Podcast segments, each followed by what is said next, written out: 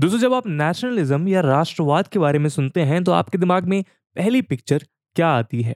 शायद आप में से कुछ लोगों को तिरंगा याद आता होगा या फिर हमारे भारत का मैप, या फिर यह भी हो सकता है कि आपके माइंड में कोई पिक्चर बनती ही ना हो, क्योंकि ये तो सिर्फ एक कनेक्टिविटी ऑफ थॉट्स की बात है कि आप एक चीज या एक सोच से किस तरह और कितना कनेक्ट कर पाते हैं।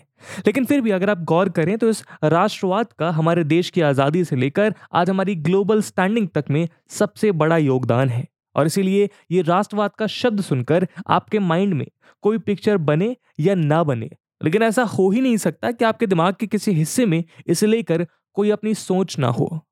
आप पूछेंगे कि वो कैसे? तो चलिए आप ही बताइए कि आप आज से दो साल पहले नीरज चोपड़ा के बारे में कितना जानते थे, लेकिन फिर भी जैसे ही उन्होंने भारत का ध्वज उठाए, ओलंपिक में अपना परचम लहराया, हम सभी भारतीयों में खुशी की एक लहर दौड़ गई। तो ऐसा क्यों है कि एक व्यक्ति जिसे हम में से ज्यादातर लोग शायद ठीक से पहचानते भी नहीं थे, एकदम से उसकी खुशी में भी खुश हो गए? वहीं दूसरी ओर जब इंडिया में कोविड की लहर के बीच हम सब कहीं ना कहीं अपनी और अपने परिजनों की चिंताओं में घिरे हुए थे, तो इसी बीच क्यों देश भर की जनता ने मार्च दो हज़ार इक्कीस तक केवल एक साल में ही पीएम केयर्स फंड में दस हज़ार नौ सौ नब्बे करोड़ रुपीस देश हित के लिए जमा कर दिए? दोस्तों, इन दोनों ही एग्जाम्पल्स के बीच एक इमोशन, एक फीलिंग कॉमन है, और यही फीलिंग नेशनलिज्म या राष्ट्रवाद है। तो चलिए आज हम इसी नेशनलिज्म या राष्ट्रवाद के बारे में चर्चा करते हैं कि आखिर इसके मायने क्या हैं, और साथ ही राष्ट्र और हम किस तरह से जुड़े हुए हैं। लेकिन आगे बढ़ने से पहले मैं आपको बता दूं कि इस वीडियो की इंपॉर्टेंस यूपीएससी मेंस के लिहाज से काफी ज्यादा है। जीएस मेंस पेपर वन के इंडियन सोसाइटी और जीएस मेंस पेपर टू के इंडियन पॉलिटिक्स रिलेटेड सेक्शन में इसका महत्व काफी ज्यादा है। इसके बारे में हम वीडियो के अंत में और भी बात करेंगे, पर फिलहाल के लिए अपने डिस्कशन को हम आगे बढ़ाते हैं। सबसे पहले तो प्रश्न ये उठता है कि आखिर राष्ट्रवाद या नेशनलिज्म होता क्या है? तो दोस्तों, हम आपको बता दें कि ये कोई साइंस का वेल डिफाइंड और एस्टैब्लिश टर्म नहीं है जिसकी केवल एक निश्चित परिभाषा हो। जैसा हमने आपको बताया कि ये तो एक फीलिंग या इमोशन है, इसीलिए इस जैसे फिलोसॉफिकल कॉन्सेप्ट को डिफाइन करने या देखने की भी अलग अलग तरीके हैं। इसलिए जो इसे जैसे चश्मे से देखता है वो इसे वैसे डिफाइन कर लेता है। जैसे अगर हम यूरोप या अरब देशों की बात करें तो वहाँ अलग अलग टाइमलाइंस में इसे अलग अलग तरह से डिफाइन किया गया। कभी इसे लैंग्वेज के आधार पर परिभाषित किया गया तो कभी धर्म या एथनिसिटी के आधार पर। तभी अगर हम गौर करें तो यूरोप में फ्रांस, जर्मनी, स्पेन आदि देश अपनी डिस्टिंक्ट लैंग्वेज के आधार पर ही बटे हुए हैं, वहीं मिडिल ईस्ट अपने डिस्टिंक्ट एथनिसिटीज के बेसिस पर। हालांकि इसी तरह रिलीजन को आधार बनाकर ब्रिटिशर्स भारत के भी टुकड़े कर गए, लेकिन फिर भी हमारा प्यारा भारत आज भी अनेकता में एकता का प्राइम एग्जाम्पल है। यही कारण है कि अगर हम नेशनलिज्म के इंडियन मॉडल को गौर से देखें तो ना तो ये लैंग्वेज के आधार पर परिभाषित होता है और ना ही एथनिसिटी या रिलीजन के आधार पर, और यही कारण है कि इंडिया सैकड़ों भाषाओं, डजन्स ऑफ रिलीजन्स और अनगिनत एथनिसिटीज का घर होने के बाद भी एक सोवर्न नेशन की तरह एकजुटता के साथ खड़ा है। लेकिन एक समय ऐसा भी था जब भारत बहुत से रजवाड़ों और रियासतों में बटा हुआ था। उस समय इन बटी हुई रियासतों में एकता का अभाव था, और ऐसा इसलिए था क्योंकि इनकी कोई एक कॉमन आइडेंटिटी नहीं थी। तभी जब अंग्रेज भारत आए तो उनके लिए अपने आपसी मतभेदों और स्वार्थ के चलते बटे हुए इन राज्यों को अपने कमांड में लेना कोई मुश्किल काम नहीं था। लेकिन अगर आप इंडियन इंडिपेंडेंस मूवमेंट की हिस्ट्री उठा के देखें तो इसकी असल शुरुआत आम जनता के बीच इस नेशनल आइडेंटिटी को क्रिएट करने के साथ ही हुई थी। बल्कि कुछ हजार ब्रिटिशर्स को भारत से बाहर निकालने से बड़ा काम करोड़ों भारतीयों को उनकी इस एक नेशनलिस्ट आइडेंटिटी के एहसास दिलाना था। वह एहसास कि हम सब एक हैं और एक रहते हुए ही हम अपने देश और अपने देशवासियों को आज़ाद करवा पाएंगे। इसी को एस्टैब्लिश करते हुए स्वामी विवेकानंद का कहना था कि नेशनलिज्म एक तरह का धर्म है, धर्म अपने राष्ट्र के प्रति, और इस राष्ट्र धर्म में वो ताकत है जो देशवासियों के दिलों को झंझोर कर उसमें स्ट्रांग विल, नेशनल सर्विस और सेल्फ सेक्रीफाइस की भावना जगाएगा, और वो भावना भी ऐसी होगी जो आज तक किसी और धर्म ने अपने किसी भी अनुयायी या कहे फॉलोअर के मन में नहीं जगाई होगी।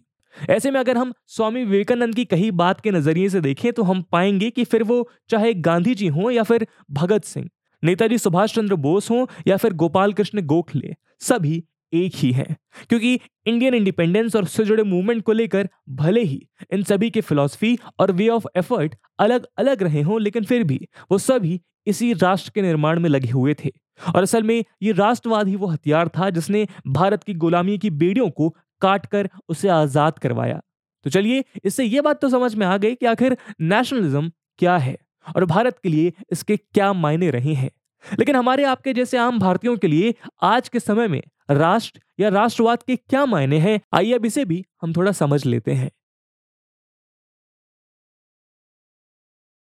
दोस्तों, अगर कोई अजनबी आपसे पूछे कि आप कहां से हैं, तो आपके दिए जवाब से वो आपके बारे में कुछ ना कुछ प्री कंसीव्ड नोशंस बना लेता है, जिन्हें स्टीरियोटाइप्स कहा जाता है। हालांकि इस तरह के स्टीरियोटाइप्स अक्सर गलतफहमी या रॉन्ग जनरलाइजेशन की वजह से बनते हैं, लेकिन फिर भी प्रैक्टिकल वर्ल्ड में हम सभी कहीं ना कहीं इन स्टीरियोटाइप्स का इस्तेमाल करते हैं और ये जनरलाइजेशन उस जगह या वहाँ के लोगों की परसीव्ड इमेज की वजह से बनती है। ये एक तरह का प्रेडिक्शन होता है कि आप कैसे हो सकते हैं और आपसे किस तरह के व्यवहार की उम्मीद रखी जा सकती है। हम अपने देश में रहकर भले ही एक दूसरे को बंगाली, मराठी, बिहारी या तमिलियन के स्टीरियोटिपिकल इमेजेस से जज कर लें, लेकिन इस देश के बाहर हमारी एक ही पहचान है और वो है कि हम भारतीय हैं। तो हम कैसे हो सकते हैं या हमारा व्यवहार कैसा होगा, ये वर्ल्ड लेवल पर हमारे देश की इमेज तय करती है। तभी अगर आप गौर करें तो जैसे जैसे वर्ल्ड पॉलिटिक्स और वर्ल्ड इकोनॉमी में भारत का कद बढ़ता जा रहा है, वैसे ही दुनिया का भारत और भारतीयों को देखने का नजरिया भी बढ़ता जा रहा है। साथ ही देश के बाहर जाते ही हम खुद अपने नेशन के ब्रांड एम्बेसडर बन जाते हैं। जैसे वेस्टर्न वर्ल्ड में ये माना जाता है कि इंडियंस मैथ्स में अच्छे होते हैं या स्पेलिंग बी चैंपियनशिप्स में इंडियन रूट्स के बच्चों के लगातार जीतने से ये माना जाता है कि इंडियंस की स्पेलिंग की नॉलेज बहुत अच्छी होती है।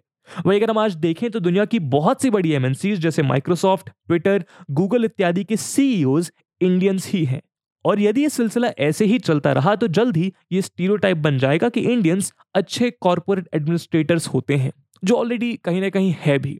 ऐसे ही हम सभी जैसे अपनी कॉमन इमेज बाहरी दुनिया पर डालेंगे, वैसे ही इमेज हमारे देश की भी बनती जाएगी। इस बात को आप कुछ प्रोडक्ट्स के एग्जाम्पल से भी समझ सकते हैं। जैसे कहा जाता है कि स्विस वॉचेस या फ्रेंच परफ्यूम्स बहुत अच्छे होते हैं, पर अगर हम गौर से देखें तो ये बहुत ही जनरलाइज्ड स्टेटमेंट्स हैं, क्योंकि फ्रांस या स्विट्जरलैंड में ऐसे भी प्रोडक्ट्स होंगे जो उसकी क्वालिटी को जस्टिफाई नहीं करते होंगे। पर एक कॉमन इमेज के चलते ऐसे एग्जाम्पल सेट हो चुके हैं कि ये प्रोडक्ट्स अपनी कंट्री ऑफ ओरिजिन के नाम से जाने जाते हैं। इसीलिए अगर एक नागरिक किन्हीं भी कारणों से किसी अन्य देश की नागरिकता ले लेता है, तब भी उसके रूट्स की ये आइडेंटिटी कभी नहीं मिटती। तभी जब यूएसए में Shrimati Kamala Devi Harris vice president के पद पर चुनी गई, तो एक यूएस सिटीजन होने के बाद भी उनकी इंडियन ओरिजिन की बात कही गई और एक हद तक उनकी इसी रूट्स ने यूएस में उनकी पॉपुलैरिटी को बढ़ाने में मदद करी। तो चलिए, इससे हमें नेशन और उसकी नेशनैलिटी का असल सिद्धांत तो समझ आ गया, पर क्या आपने एक बात नोटिस करी है कि आजकल हमारे देश में और इसके देशवासियों में नेशनलिज्म की भावना बढ़ती जा रही है? लेकिन ऐसा क्यों है और क्यों अब भारत के लोग अपने राष्ट्र से अधिक जुड़ाव महसूस कर रहे हैं? आइए अब हम इसके बारे में थोड़ा और डिस्कशन करते हैं। दोस्तों, जैसे हमने इतिहास के पन्ने पलटते हुए देखा कि किस तरह नेशनलिज्म या राष्ट्रवाद की इसी भावना ने एक हद तक हमें इंडिपेंडेंस दिलाने में एक महत्वपूर्ण भूमिका निभाई है और कैसे इस नेशन के फाउंडिंग फादर्स ने भी हम सब में ये एकीकरण की भावना जगाई।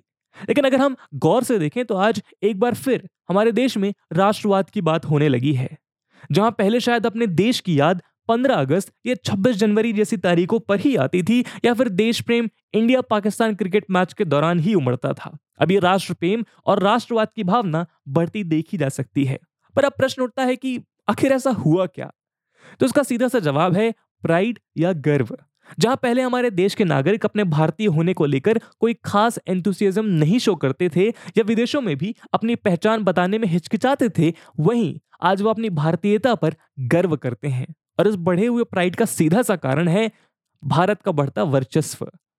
दोस्तों, वक्त के साथ जैसे जैसे भारत ऊंचाइयों की नई सीढ़ियां चढ़ता जा रहा है, इसके नागरिकों का इसे लेकर गर्व भी बढ़ता जा रहा है, फिर चाहे वो खेल हो या फिर साइंटिफिक अचीवमेंट्स।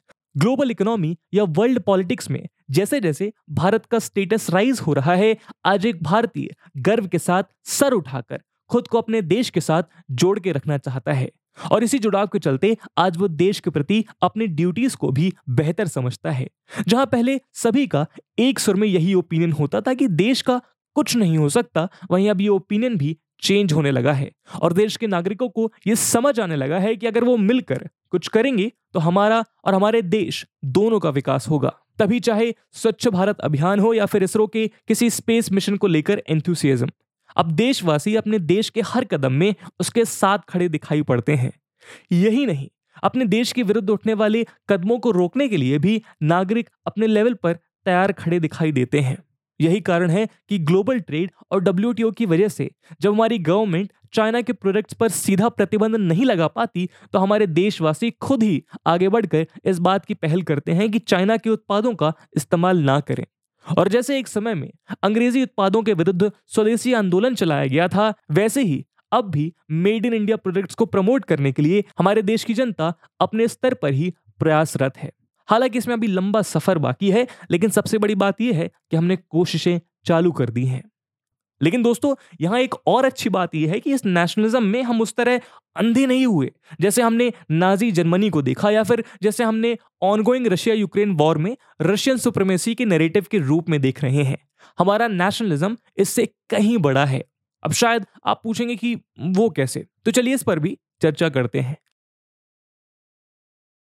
दोस्तों, जब कोविड जैसी महामारी विश्व भर में अपने पैर पसार रही थी, तब संकट की इस घड़ी में आम नागरिकों को तो छोड़िए, देशों में भी एक इंडिविजुअलिस्टिक सेल्फिश पर्सनालिटी उभर कर दिखने लगी थी।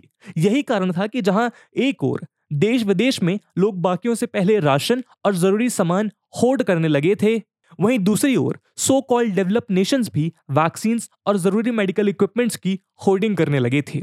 इस बारे में डब्ल्यू एच ओ ने भी चेताया था कि ऐसे कठिन समय में डेवलप्ड नेशंस को और अधिक रिस्पॉन्सिबली बिहेव करने की जरूरत है। ऐसा इसलिए था क्योंकि दिसंबर दो हज़ार इक्कीस में रिलीज डब्ल्यू एच ओ की एक रिपोर्ट के अनुसार जहां हाई इनकम कंट्रीज ने हर सौ लोगों की पॉपुलेशन के बीच एक सौ बीस डोजेज एडमिनिस्टर कर ली हैं, वहीं दूसरी ओर लो इनकम कंट्रीज में यह आंकड़ा महज तीन का था। ऐसे में डब्ल्यू एच ओ ने इस बात की चेतावनी दी थी कि वैक्सीनेशन में इस तरह की डिस्पैरिटी न्यू कोविड वेरिएंट्स को जन्म दे रही है। लेकिन इतने सब के बाद भी वेल्दी नेशंस का ये सेल्फिश रवैया ज्यों का त्यों चलता रहा। लेकिन इससे उलट भारत ने अपने वेदों से प्रेरणा लेते हुए सदियों से चली आ रही वसुधैव कुटुंबकम की फिलॉसफी पर एक्ट करते हुए वर्ल्ड लेवल पर अपने वैक्सीन मैत्री इनिशिएटिव से नब्बे से ज्यादा कंट्रीज में एक सौ साठ मिलियन वैक्सीन डोजेस डिलीवर किए। इंडिया के इस फिलैंथ्रोपिक स्टेप की सराहना करते हुए सितंबर दो हज़ार इक्कीस में ऑर्गेनाइज्ड छिहत्तरवीं यू एन जनरल असेंबली में वर्ल्ड लीडर्स ने इंडिया के लिए ऑफिशियली अपना ग्रेटिट्यूड भी एक्सप्रेस किया। यही नहीं, शायद आपको याद होगा, ब्राजील के प्रेसिडेंट जेयर बोल्सोनारो ने तो इंडिया के इस इनिशिएटिव के प्रति अपना ग्रेटिट्यूड शो करने के लिए संजीवनी लेकर आते हुए हनुमान जी की एक पिक्चर भी ट्वीट की थी। इसके अलावा भी अगर इंडिया कोई न्यू टेक्नोलॉजी प्रोड्यूस करता है तो उसे भी बिना किसी निहित स्वार्थ के दूसरों को भी इस्तेमाल करने के लिए देता है, फिर चाहे वो कोविन का प्लेटफॉर्म हो या फिर सार्क देशों के यूज के लिए ओपन किया गया नेविक। यहां तक कि U N peace keeping army में भी इंडिया का सबसे ज्यादा कंट्रीब्यूशन है, जिसके चलते उन्नीस सौ अड़तालीस से आज तक यू एन के इकहत्तर में से उनचास पीस कीपिंग मिशंस में इंडिया ने दो लाख तिरेपन हज़ार से ज्यादा इंडियन ट्रूप्स ने सर्व किया है। ऐसे में ये समझना मुश्किल नहीं है कि इंडिया हमेशा से वसुधैव कुटुंबकम की फिलॉसफी को फॉलो करते हुए सारे संसार को अपना परिवार मानता है और इंटरनेशनल बॉर्डर, लैंग्वेज, एथनिसिटी और रिलीजन जैसे छोटे डिविजन्स में पढ़कर एक नेशन को डिफाइन करने के बजाय हमेशा से एक बिगर पिक्चर और बेटर पर्पस में बिलीव करता है। लेकिन फिर भी इसका मतलब ये नहीं है कि उसके लिए राष्ट्र सर्वोपरि नहीं है, और यही कारण है कि भारत पाकिस्तान और चाइना जैसे डिफिकल्ट नेबर्स की हरकतों को देखकर फ्लेक्सिबल अप्रोच रखता है, और इसी वजह से नेविक जैसी टेक्नोलॉजी भी इंडिया ने पाकिस्तान के साथ शेयर नहीं करी। वहीं बालाकोट सर्जिकल स्ट्राइक हो या फिर गलवान, राष्ट्र के साथ किसी तरह का कोई समझौता नहीं किया जाता। दोस्तों, भारत के संविधान के रचयिता डॉक्टर भीमराव अंबेडकर का कहना था कि मैं नहीं चाहता कि हमारा धर्म, कल्चर या लैंग्वेज की वजह से पैदा हुई कॉम्पिटिटिव लॉयल्टी एक भारतीय के तौर पर हमारे देश के प्रति निष्ठा को लेश मात्र भी अफेक्ट करे। I want all people to be Indians first, Indian last, and nothing else but Indians. After all, we are Indians, firstly and lastly. ऐसे में समझना मुश्किल नहीं है कि यदि हम राष्ट्र को सर्वोपरि रखेंगे और राष्ट्र निर्माण में अपना पूर्ण सहयोग देंगे, तभी हमारा राष्ट्र आगे बढ़ेगा और तभी हम भी आगे बढ़ पाएंगे। क्योंकि हमारा ये राष्ट्र सिर्फ भूमि का टुकड़ा नहीं है, ये राष्ट्र हमारी पहचान है और हमेशा रहेगी। तो दोस्तों, इस वीडियो में हमने डिस्कस करा राष्ट्रवाद को, भारत में राष्ट्रवाद के क्या मायने हैं और बाकी देशों में राष्ट्रवाद को किस तरह से परिभाषित करा जाता है।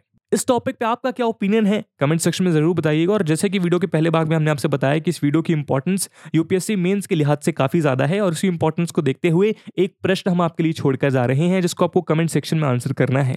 And the question is, Indian nationalism grew partially as a result of colonial policies and partially as a reaction to colonial policies. Discuss. And with this question my friends, that's it for the video. I hope आपको video पसंद आया होगा और अगर पसंद आया है तो अपने दोस्तों के साथ शेयर करना मत भूलिएगा। हम मिलते हैं अगले वीडियो में, तब तक के लिए जय हिंद, जय भारत।